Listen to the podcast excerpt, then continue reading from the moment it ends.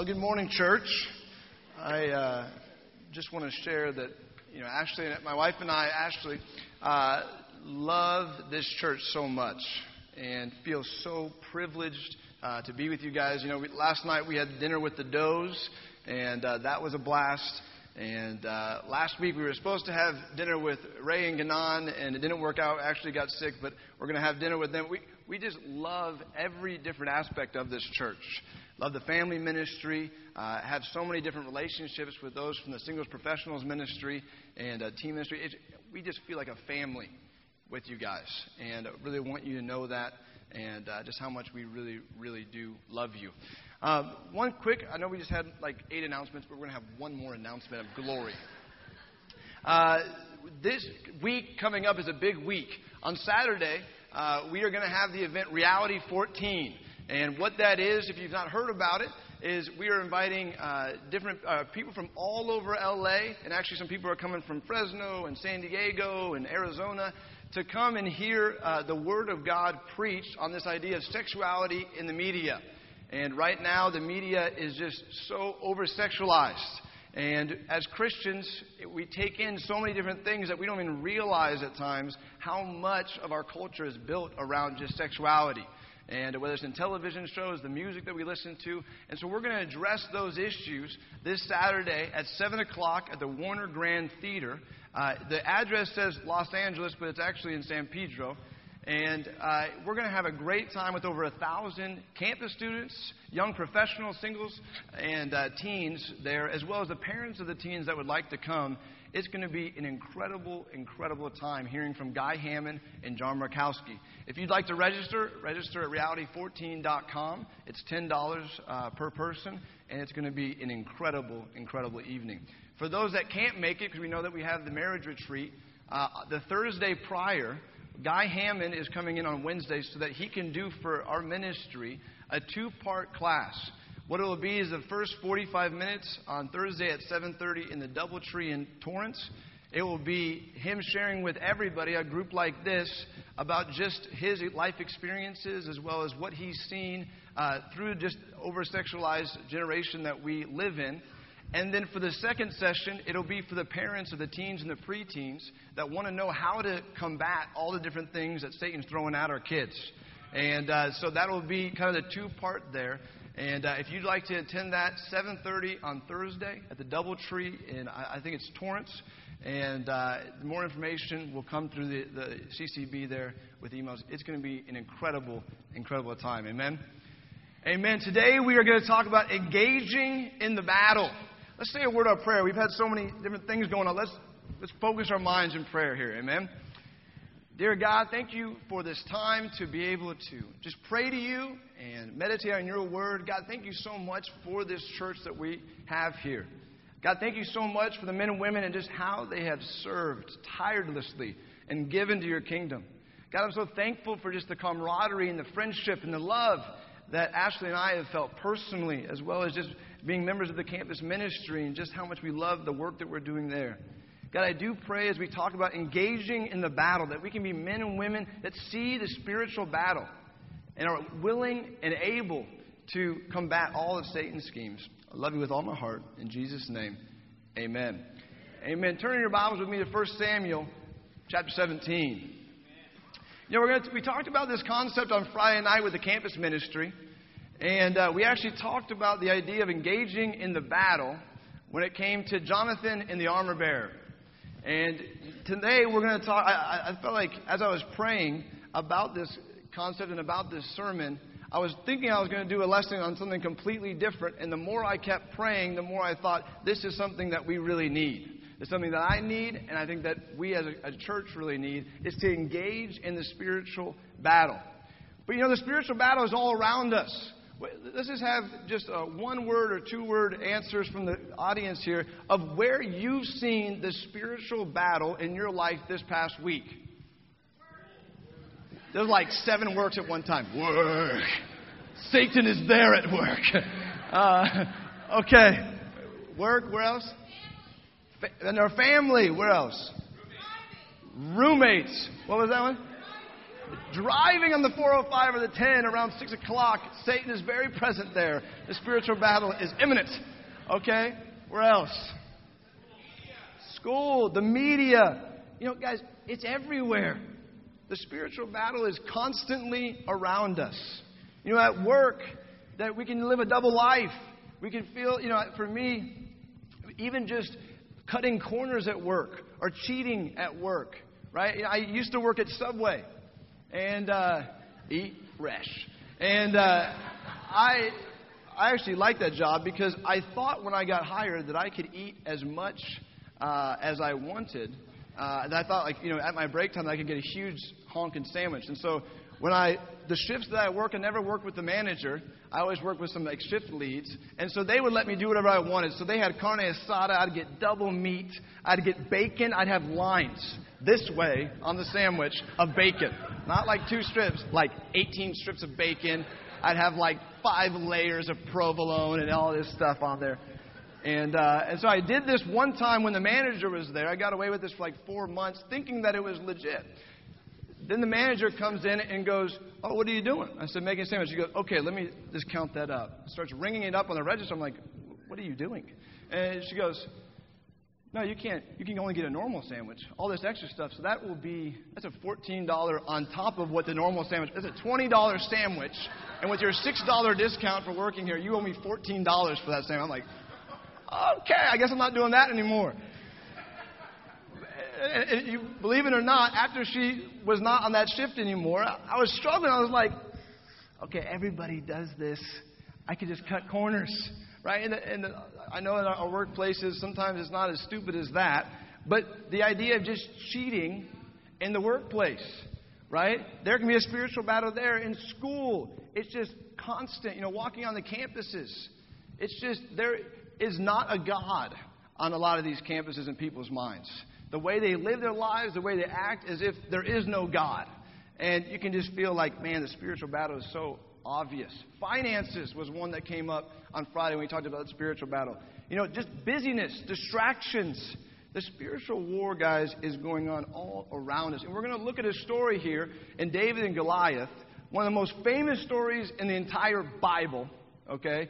Of one of the most famous dudes in all of the Bible. And we're going to look at some things we can learn about engaging in the battle.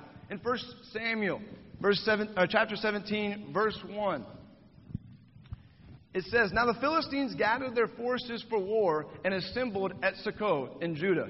They pitched the camp at Ephes Dammim between Sokoh and Azekah. Saul and the Israelites assembled and camped in the valley of Elah and drew up their battle lines to meet the Philistines. The Philistines occupied one hill and the Israelites another, with the valley between them. You know, this picture right here gives you an idea of, of what it looked like. On the left here, this left hill, do I have don't think I have a thing. But this left hill over here is where the Israelites were. Whoa. And on the right hand side is where the Philistines were. And so there was a valley in between them.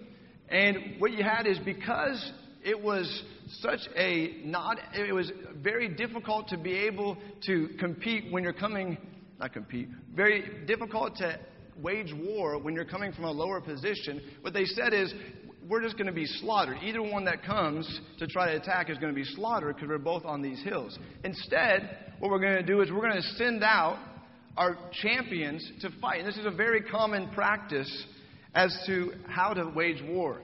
In 1 Samuel 17, we get an uh, I mean, uh, 1 Samuel 17, 8, we get a very good idea of what this guy was like. Goliath stood and shouted to the ranks of Israel, Why do you come out and line up for battle? Am I not a Philistine, and are you not the servants of Saul? Choose a man and have him come down to me. If he is able to fight and kill me, we will become your subjects. But if I overcome him and kill him, you will become our subjects and serve us. Then the Philistines said, This day I defy the armies of Israel. Give me a man and let us fight each other. On hearing the Philistines' words, Saul and all the Israelites were dismayed and terrified.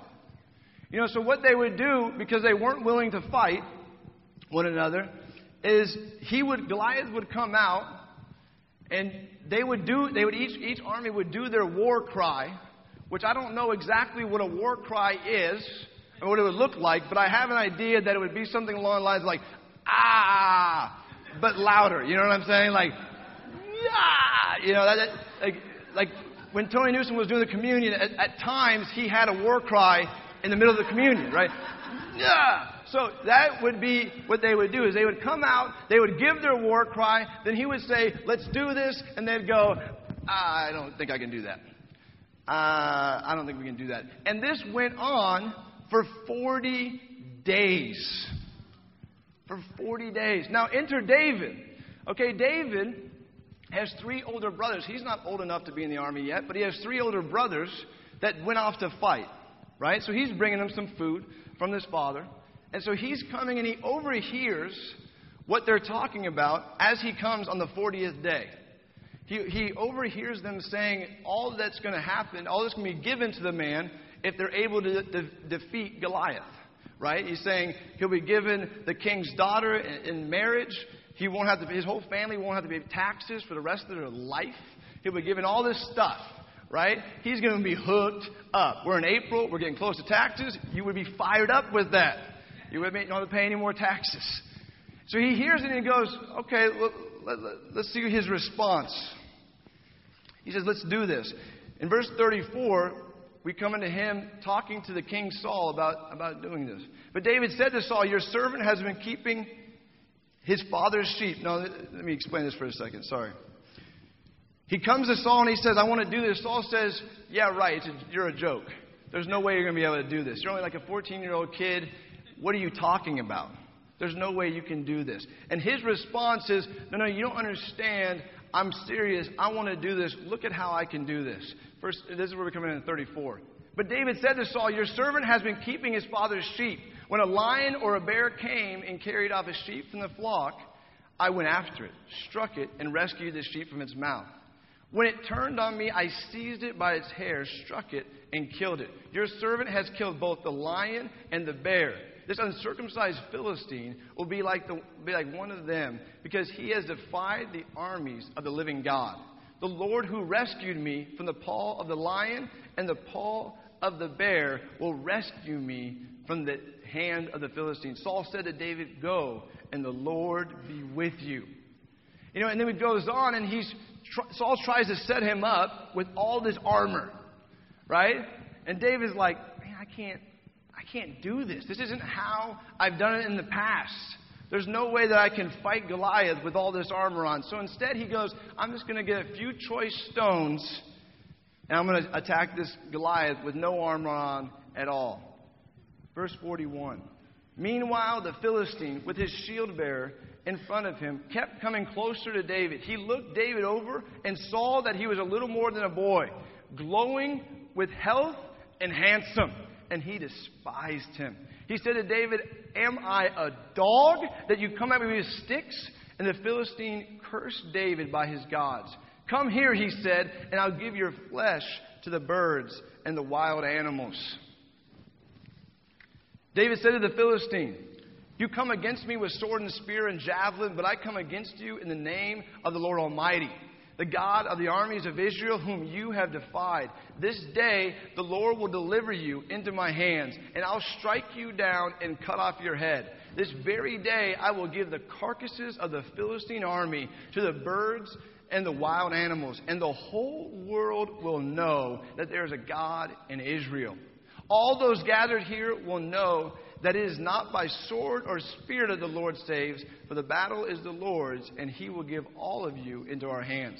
As the Philistine moved closer to attack him, David ran quickly toward the battle line to meet him. Reaching into his bag and taking out a stone, he slung it and struck the Philistine on the forehead. The stone sank into his forehead and fell face down onto the ground. We're going to watch a quick video here from Malcolm Gladwell as he gives us some insight into what it would have been like to be hit by this by, by uh, David's slingshot here.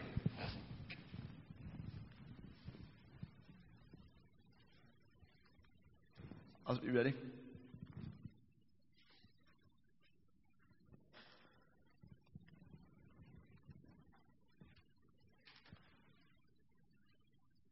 momentarily, we will watch a video from back in that.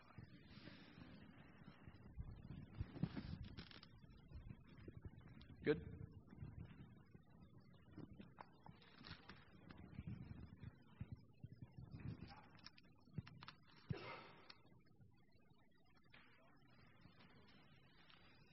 Armed foot soldiers with uh, swords. Ho!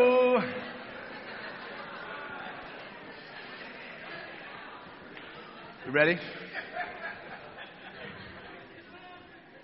In ancient warfare, there are.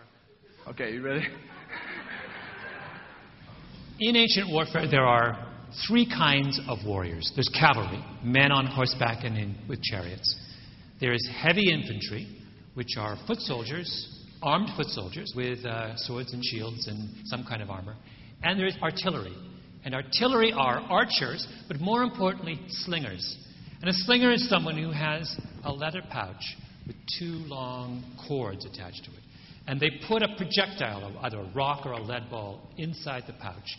And they whirl it around like this. And they let one of the cords go.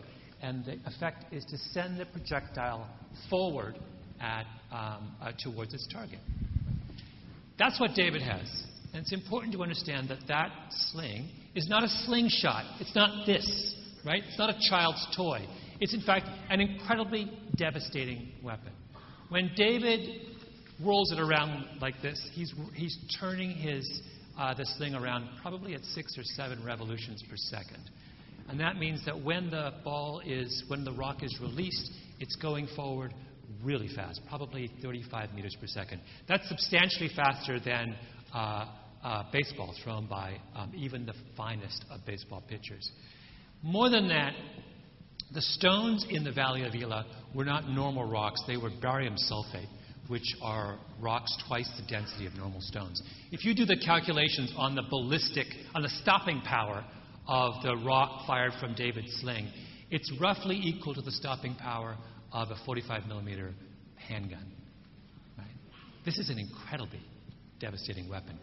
Accuracy, we know from uh, historical records that slingers uh, had, experienced slingers could hit um, and maim or serious or, or even kill a target at distances of up to 200 yards. From medieval tapestries, uh, we know that slingers were capable of hitting birds in flight. They're incredibly accurate. Right? When David lines up, and he's not 200 yards away from Goliath, he's quite close to Goliath. When he lines up and fires that thing at Goliath, there is, he has every intention and every expectation of being able to hit Goliath at his most vulnerable spot between his eyes.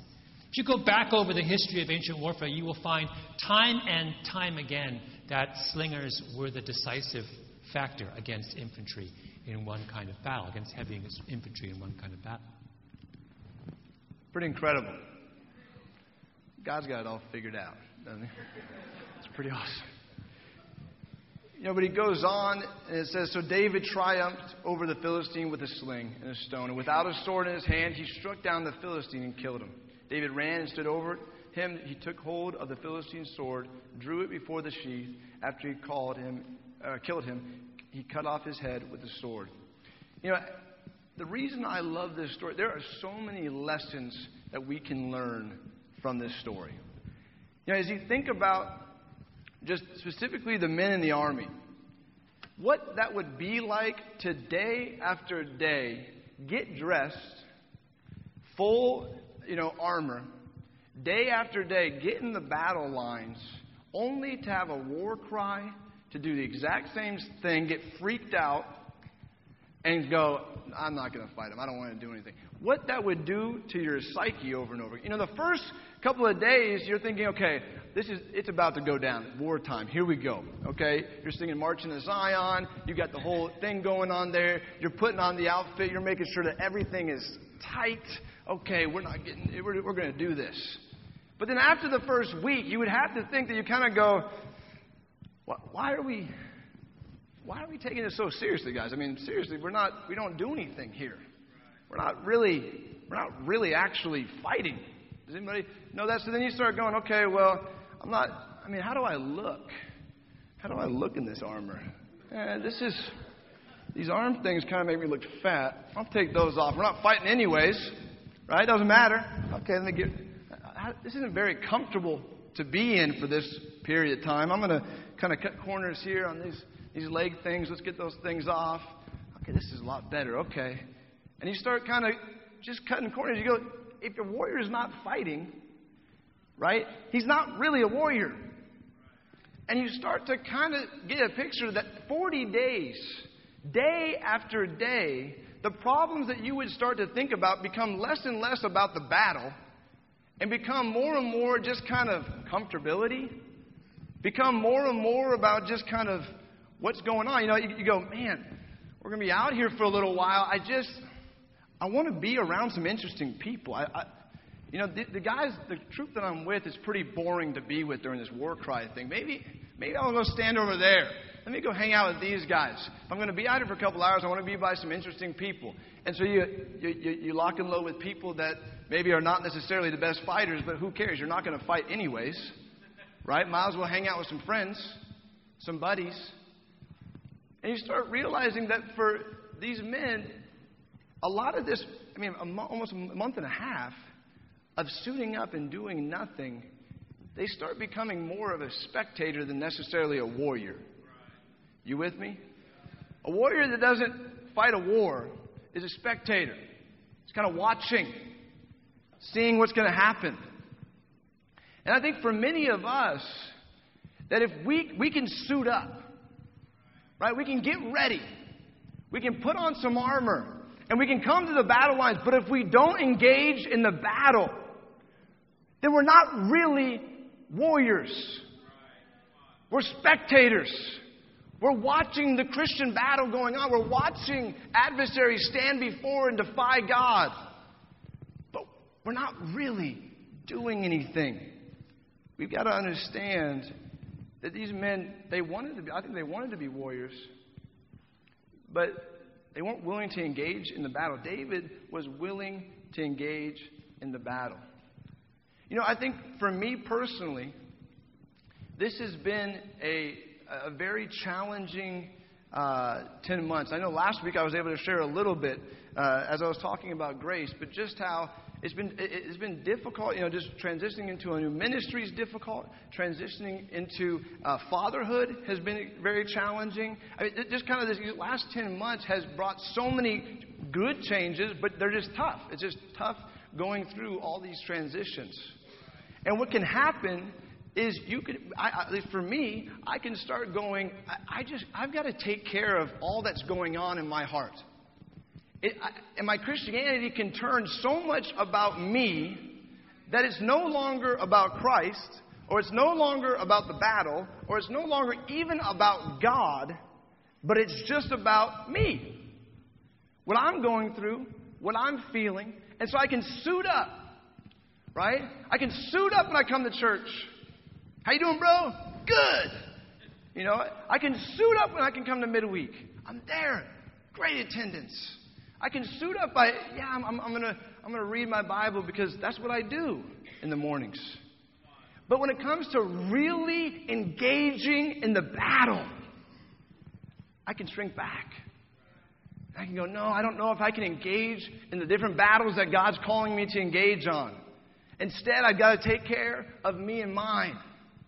I got to take care of these issues. I got to take care of these things. And we can get so philosophical. I can get so philosophical. I'm going to read all these books. I love books. I'm reading a lot of books. It's a good thing to read books. But we can get so into reading books and so into this kind of self help Christianity that we don't engage in the battle, that we don't engage in the war that God's calling us to live. And this has been such a challenge for me. And I've had to really look at my heart. And I want to challenge this group to look at your heart. The different battles that you've had set before you, how are you doing at engaging those battles? How are you doing at engaging in that war? Are you sitting on the sidelines and watching, hoping something happens, but just more of a spectator? Or are we being warriors? You know, these men were stricken with fear and we're just spectators. And I'm sad to share that I, I too often can be a spectator versus really engaging in the battle that God has set before me. You with me, church? You know, another aspect of this is the idea of the bystander effect. Who's heard of the bystander effect? All this psych. Yeah, it's like, oh, if you take psych, you've heard about it. The bystander effect is essentially this, uh, or it can be called bystander apathy. It's a social psychological phenomenon that refers to cases in which individuals do not offer any means of help to a victim when other people are present. Okay, what that means is it's because of diffusion of responsibility that because there's so many people around, somebody else must help. Somebody else is going to do something. I don't have to because there's just hundreds of people, thousands of people, whatever. It's not my responsibility. Does that make sense? This woman, oops, well, oh, here we go. Kitty Genovese. Uh, who's heard of Kitty Genovese? All the same people that heard of the bystander effect. most common story. This is an article in the New York Times in 1964 referencing what happened and, and just summing it up. It says For more than half an hour, 38 respectable, law abiding citizens in Queens, New York, watched a killer stalk and stab a woman in three separate attacks in Kew Gardens. What happened is it was 3 in the morning. This woman, you can read the whole article, but she was screaming at the top of her lungs, I am being murdered. I am being killed. I am being stabbed. Please help me. Please help me. Will you do anything? Please. And 38 people looked out their window and saw all these other people looking out their windows and said, Somebody surely is calling the cops. And so for 30 minutes, she had been, she was stabbed and then got away. Stabbed and then got away again, and then finally was stabbed to death. Which shows you that in those 30 minutes, the cops could have come. The bystander effect can be with us in the Christian walk. You know, there are thousands of men in the Israelite army. There were thousands of men standing there. And so when Goliath would call out, it was so easy to go, well, I'm not the most capable guy here. I mean, Tony Newsom is way buffer than this. You know, I am not as strong as so and so over there. I, eh, whatever. I won't say anything. And there was thousands, so no one really took the responsibility that this has got to be me. I've got to do something for God. I think the same thing can happen in the church. I think the same thing can happen with us is we can look around and we can see so many needs. We're smart people. We, we, we are wise people, and we can see the needs of the church. It's not difficult because we're human. But instead of engaging, we just can be critical. We can whine, we can acknowledge the issue without filling the gap. And the responsibility gets diffused on us because we go, there's so many capable people, look around. And there are a lot of capable people. But unless we're going to engage in the battle, then it doesn't matter how capable the group is. We've got to be willing to engage in the battle in the areas that we're seeing in this church. If you're feeling something, man, I, I you know, can see this thing needs to be changed, or this thing needs to be better, or this can be more professional, or this could be this, this could be that. That's you. That's you. We, I love this church. I, I, definitely see some things that we can grow in this church, but I love this church. But I want to fill the gaps. I want to call you to do the same. To see the things and not be just a bystander, just a fan, just a spectator, but to engage in the battle. Engage in the battle that God has put before us. Amen? Then you got David as we close out here. David's heart is incredible, and I, there's a, a, really cool aspect of how he, he, what he says. In verse 34, it said, But David said to Saul, Your servant has been keeping his father's sheep. When a lion or bear came, and we went through this whole thing, at the end it says in verse 37, The Lord who rescued me from the paw of the lion and the paw of the bear will rescue me from the hand of the Philistine. You know, he recognized all the ways that God had prepared him for such a time as this. He looked, and everything became about God and what God was doing versus it being about him and how he felt about it. Does that make sense? It became about God, and it became about how God had set it up, and God had aligned it so it'd be such, and God had did it, and it became something so much greater than it than being just I don't feel like it, or I don't know if I can do this, or I'm scared.